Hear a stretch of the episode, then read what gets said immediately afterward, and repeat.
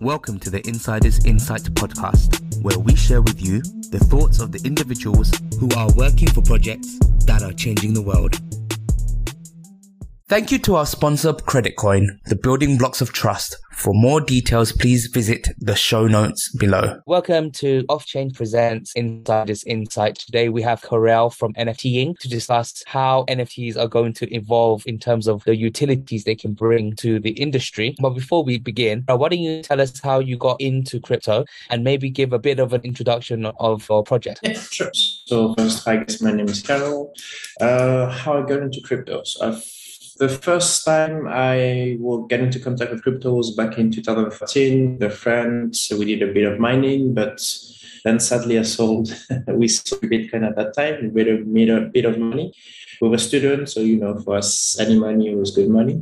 But really, it's back in 2017 where everybody started talking about it that I got interested into it again, particularly with some of my colleagues and friends. In 2018, I joined professionally with Bybit. For those that don't know, it's one of the major crypto derivative exchange. But at the time, the only other option was BitMEX, and it was not a very good alternative, let's say. So Bybit, we tried to change things. I really liked the idea. And the following years, I joined a number of other exchanges, finishing up with being the CMO of BTC Max. Last year, one of my previous colleagues, when I was working in game marketing, talked to me. He reached out and saying he was doing a blockchain gaming platform or DeFi platform, let's call it.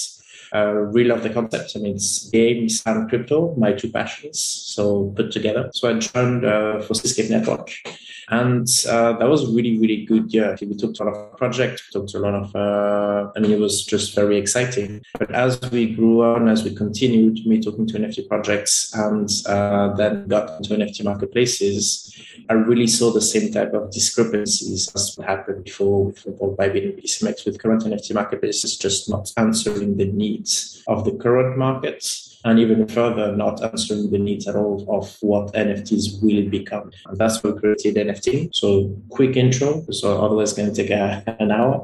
NFT is first a decentralized, so non-custodial NFT marketplace with multilingual features, so everyone can finally see what the heck they're buying at $1,000. But most importantly, it has user recommendations so that projects and artists can finally have some visibility on the platform instead of having to, basically push people from the external to their OpenSea page or whatever. So obviously, it's a much better experience for users themselves. So you see something that is relevant to you instead of seeing always the same projects. This is not enough. We also have very in-depth filters. We have metadata as tags. Our filters could also work as exclusive filters. So you can finally take out this not safe for work thing, because I had a couple of issues with that. We say, hey, I'm working, and you have a bunch of not safe for work on the screen, and your girlfriend comes in, that does not look very good. We have detailed data dashboards. We have really a lot of features, including a lot of added utility for NFTs. Because as I mentioned, there's a lot of things we see for the futures of what NFTs will become. And the major thing is we're going out of these collectibles, and the last phase was like the auto-generational collectibles. We will still have that in the future. Collectibles is a fun use of NFTs, but it is not the only use, and by far should not be what in the future NFTs should be. We believe that NFTs will be coming into our daily lives as many other things, and utilities are going to be the major driving factor for that. We hope mass adoption. Perfect. Maybe you could tell us more about how you think NFTs are going to be used in the future. What do you think are the added utilities? There's a lot of possibilities in many of different sectors. We already see some very amazing ideas out there, like the citizenship NFTs. I don't know if you heard about those. You have citizenship, you have some people trying to work on making CVs. So the way that could work could be when you finish your studies at, let's say, Harvard could issue an NFT saying that person studied from that to that. And because again, a diploma basically is Like it's just a piece of paper that says you studied there, and that should not be able to be forged. Sadly, it can still be, and also it's a piece of paper. I don't know about you, but I had a couple of times where I had some fright of what happened to it. But there, with NFTs, not only would you have this being just not forgeable and much more easier to be provable to be true, but also there would be a lot of integrations. You could have like a blockchain CV, where they would take all these NFTs of companies' experiences or working here or there that could be put together in a number of formats. You could have, ticket concerts. You could have that be your subscription, your visa. It could be a lot of all these day-to-day use cases that we see could actually become NFTs. It could be your invoices. It could be your receipt at the supermarkets. There's really the principle of NFTs is to have a unique set of data, and this unique part we actually don't see it, but it really comes to everything in our lives. We already see also a lot of applications with again, this works a bit more in the collectible area, but with real life applications like with the Louis Vuitton, Reebok, Nike, all these things creating NFTs for some of their luxury products.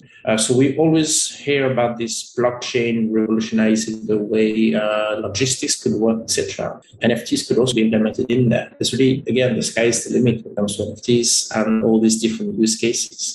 Obviously, for me, I come from a P2E industry, so that's also the things I'm the most excited about, being able to finally have this interoperability. We all heard about Loot and a couple of the things. This is just the beginning because there is some issues with both, with the current models. But that's something I'm super excited about. Like if I have my Mass Effect characters be playable, or some of the massive things that in Mass Effects have an impact on EVE or have in Star Citizens or something else. Or Dragon Age have an impact on my Battle skate 3 things. That's the dream for a gamer. That's amazing. Thank you for sharing. I think that you mentioned about citizenships, like citizenships can be issued like NFTs. It's a very cool topic to discuss. I was also looking into housing market, and I think it would be great if NFTs could represent the housing ownership. Then we can get rid of all these like real estate agents and middlemen. When we want to buy or rent the house, you can just like pass or temporarily lend an NFT, which represents the house ownership. And that would be great. Yeah. But again, when I'm thinking, sorry, continue. Oh, I mean, it's that and others actually something we're looking at NFT with when it comes to the legal framework of NFTs, how to subdue. Like we mentioned bank accounts, but what you mentioned also is a very good example is real estate. The DeFi, what the dApps and DeFi taught us is that there is a possibility of, as I said, getting rid of the middleman, and that could absolutely come into terms of the way NFTs work. The one issue is, again, with the real implementations, so the legal structure, there would still need to be some kind of a legal middleman, but it would be much easier and faster in a lot of sense when it comes to that. Also, just having the actual real estate just give you an NFT to safeguard both interests in a more provable and transparent manner. Yeah. I mean, this applies. Yeah, definitely. Because like right now, I mean, this industry is so fresh, right? And so rapid. So I think like we, even though like everybody who is in Web3 and DeFi, everybody kind of have like this perception of the government that like, no, we want to step back from that. We want to take like power back to the people. But what I see in this NFT space right now is that a lot of people, they fall on basically projects that are rat holes, or like they lose their savings because of the malicious plans of like people who just want to steal their money. So we do need some kind of regulations, I think. And especially when I think, imagine if my passport or like my university degree is going to be on blockchain, and then it can be stolen through the phishing link or something like this. And then like I went to college for 5 years, and then it's not mine anymore. Like how you can deal with that?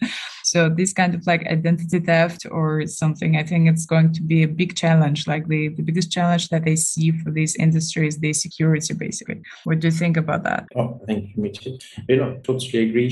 security-based problems is one of the major issues. When it comes to audits, first, we've all seen some audit firms very good at marketing, but not good at auditing. With very major hacks happening. And as you said, security also comes itself up. Whenever there's a smart contract involved, there is a bigger risk. That's one of the reasons first we go for a decentralized model rather than a custodial model. We want people first to keep their ownership. That's very Web3, 3D model. But also then we're looking into other ways to implement security. For example, for us, our smart contracts, we're working on a way to make them not callable anywhere outside of our UI UX. Phishing links, sadly, is something else we're going to have to work on. And it's also a lot of crypto educations, the way the wallet works, the way people understand them. Mass adoption is really taken back because of all this, as I said, rug pulls, because of the scams, because of people, the complexity of it also. There's like a very steep learning curve. And these are all things that really need to be worked out for the entire Web3 and in particular for NFTs. Yeah. Because people have this idea of rug pull, etc. for NFTs. Like I talked to even my little brothers, it's like, no, NFTs are a scam or something. Like, no. So. Yeah, unfortunately, there is like a bad image going on right now, especially when people just hear something from their friends. Because I mean, if you get rug pulled, you go online and you complain a lot about that, or you just quietly cry over your lost ones. Yeah, and the thing the paper-based transactions, basically, like all transactions that we had in the past, they're inefficient because they require like more human manpower, and they also have a tendency to be lost. And but again, the documents that stored online, they also can be hacked, duplicated, and companies losing files. Sometimes even banks get hacked, and all their customers' information just leaks somewhere. And NFTs of the future, I think they can solve both of these problems. They can bring a new layer of security to digital transactions and also be very efficient, especially if we will move from proof of work to proof of stake, which is another very interesting topic to discuss, I think. What do you think about proof of work versus proof of stake? Do you have any ideas about that? First of all, my girlfriend is eco-friendly. She's working with sustainability, so proof of stake is a lot better than proof of work on that aspect. We know that a lot of people are against Bitcoin because there's this intensive necessity to, basically this proof of work is very intense, very energy demanding, while proof of stake is a lot better. There's been a lot of, first, proof of stake, which one? There's several types of proof of stake that are there. I think much in the same way as proof of work stake work, we are going to have other blockchains or other proposals that will need to be thought after to both keep the spirit of blockchains and the basically what made the whole thing interesting, the benefits of the actors, and try to avoid anything like a 15% attack or anything. But a proof of work is not something valid at scale just because of the energy demands. We really need to look into, I'm not saying necessarily do an eco-friendly chain only, but we need to be more efficient. We keep talking about we're trying to take away the middleman or things like that. But a lot of the way some of the blockchain work right now is still efficient at scale. Obviously, there is some solutions being worked on, but I'm still waiting for my ETH 2.0. So that's taking a long time. In general, I am more for proof of stake type of solution just because of that inefficiency and energy demand that proof of work is. I have to disagree. I think that what you said about proof of work, in that it's more energy intensive, is just only one side of the story. Actually, proof of work encourages miners to find most cheapest source of energy. So a lot of energy that proof of work systems use is from hydro, it is from thermal heating, is from wind. And the reason why they're able to do this is because usually these energy sources, they're too out of the way to be plugged into the grid.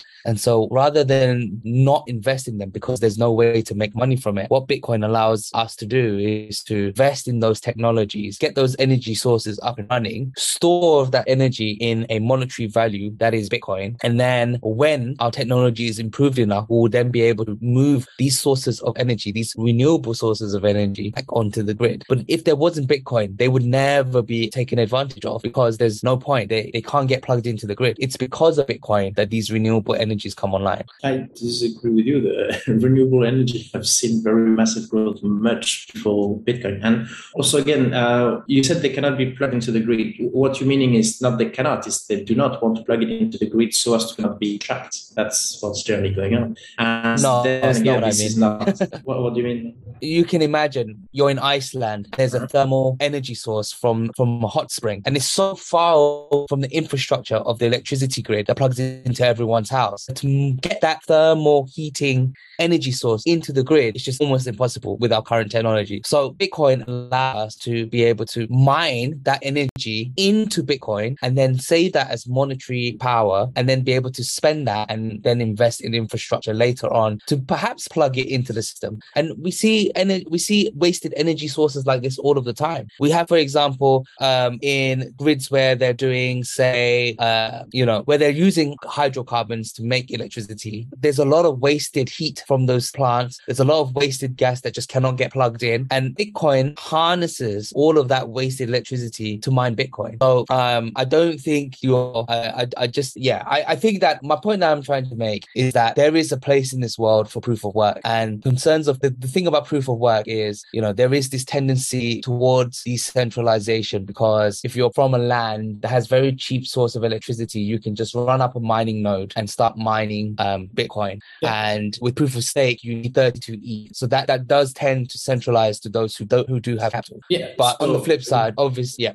So, but then, as I said, we need 32 ETH. That is for the basic proof of stake. Remember that this is not the only ways that can happen. You can have pools, meaning that you by yourself cannot do it, but still work within groups. So again, bringing the community together. Also, what you mentioned with the proof of work does not undermine my base argument, which is it's energy demanding. It is still energy demanding. It does create interests into ways to try to reduce or reuse certain types of energies. But again, those are not necessarily at scale. We all know that the biggest miners before were Chinese giants trying to use the coal power of, for example, Chinese regions. So the only way that, as you said, people want to go for the cheaper energy. So a new example for Iceland might be done by a couple of people in Iceland themselves, but that's not where most of the power from proof of work will come from. This will just still come from regions where the energy can be produced massively for a very cheap price, and generally those ended up, at least I hope this can be different, being, Chinese coal power plants or Russians or things like that.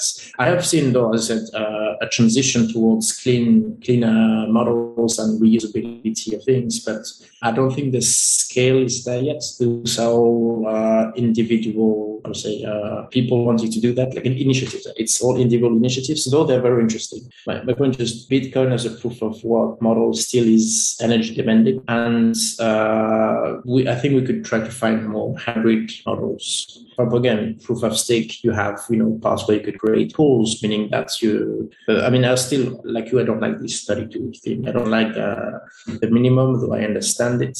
But the energy demand will always be there for proof of work model as it is right now. I do hope it's going to change, though. Yes, but, since China closed down its mining, most of the mining's gone to America. And a lot of the mining is using a renewable wind energy because they're able to set up all of these wind farms in Texas grid. There's nothing else to do, but it's very good for wind energy. So they've set up the Bitcoin mine there. And if you look at, I don't know what it's called, but the sustainability graph of Bitcoin, like the majority of its energy comes from renewable sources. Now, the thing is, I'm sounding like I'm very supportive. I'm a Bitcoin maxi. I'm really not. Actually, I think that it's going to play a far more important role than Bitcoin does, in my personal opinion. But what I'm saying is I completely understand why Bitcoin has to be proof of work and what are the benefits from it being proof of work. And I don't think that this energy argument is a valid one because of the fact that most, if not, almost all of Bitcoin's energy comes from renewable sources. Yeah, but if you once again remember the base argument we had here was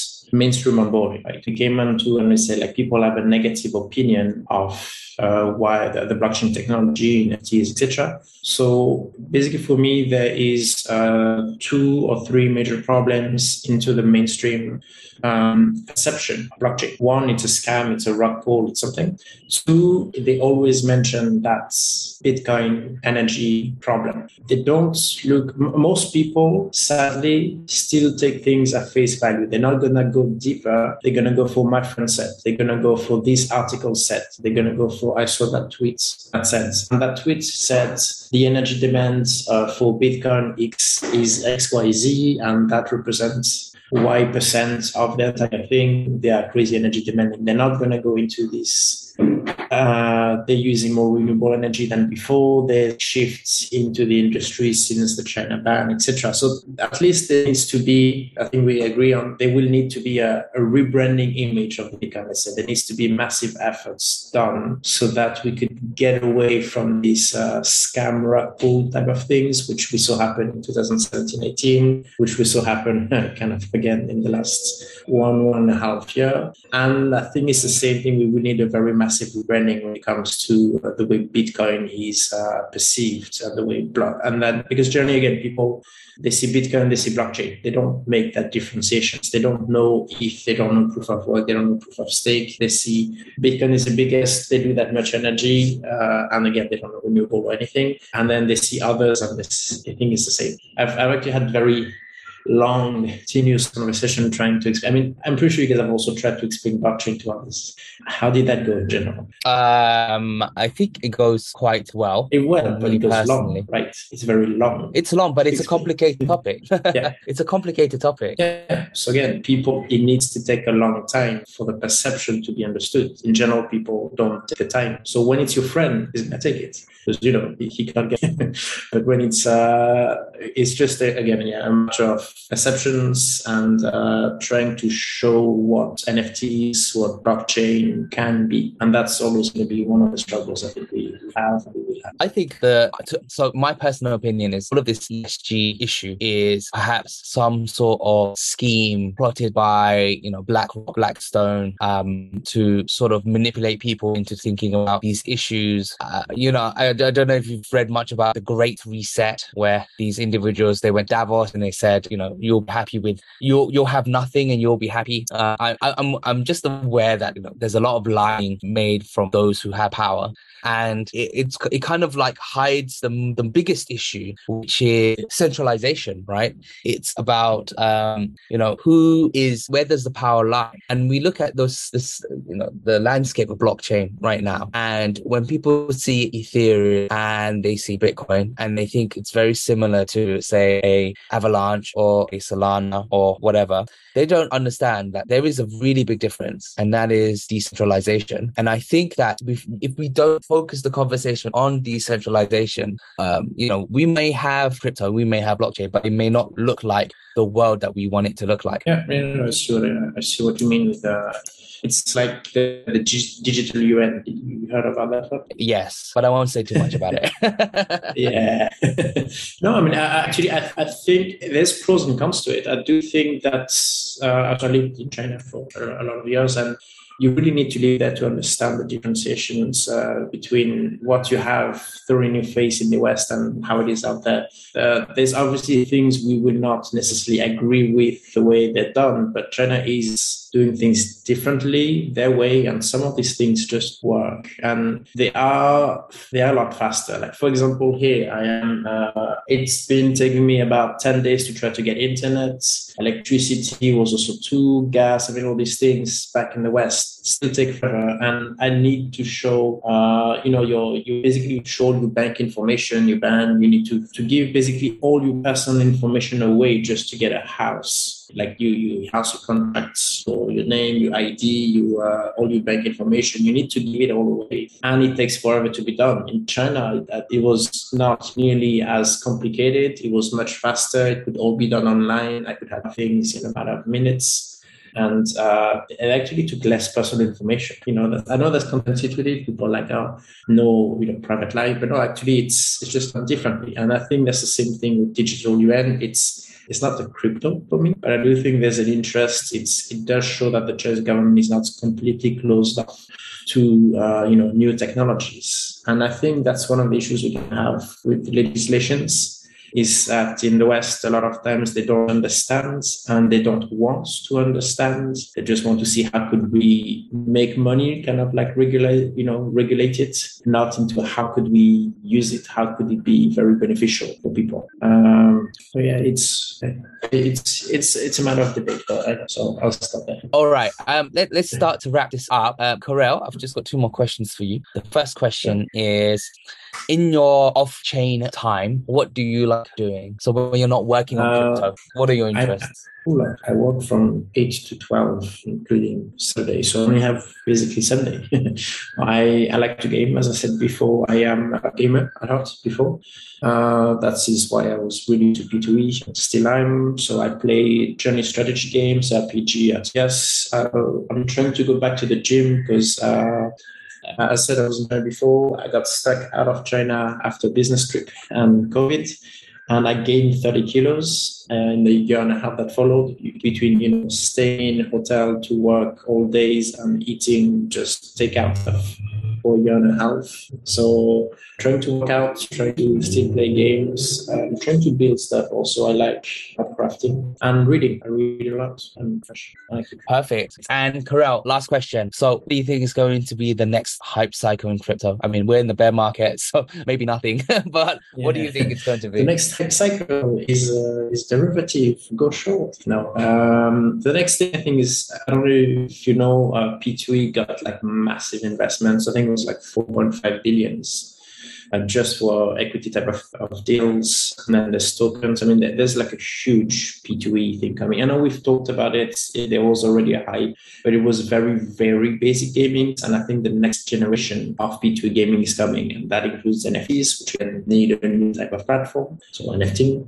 I think that's going to be the next thing. Like the P2E is going to simplify a lot of the ways the NFTs were put. Right now, the first wave of P2E, I think, was not very simple. It was very complicated at first. You still need a lot of things, connect, etc.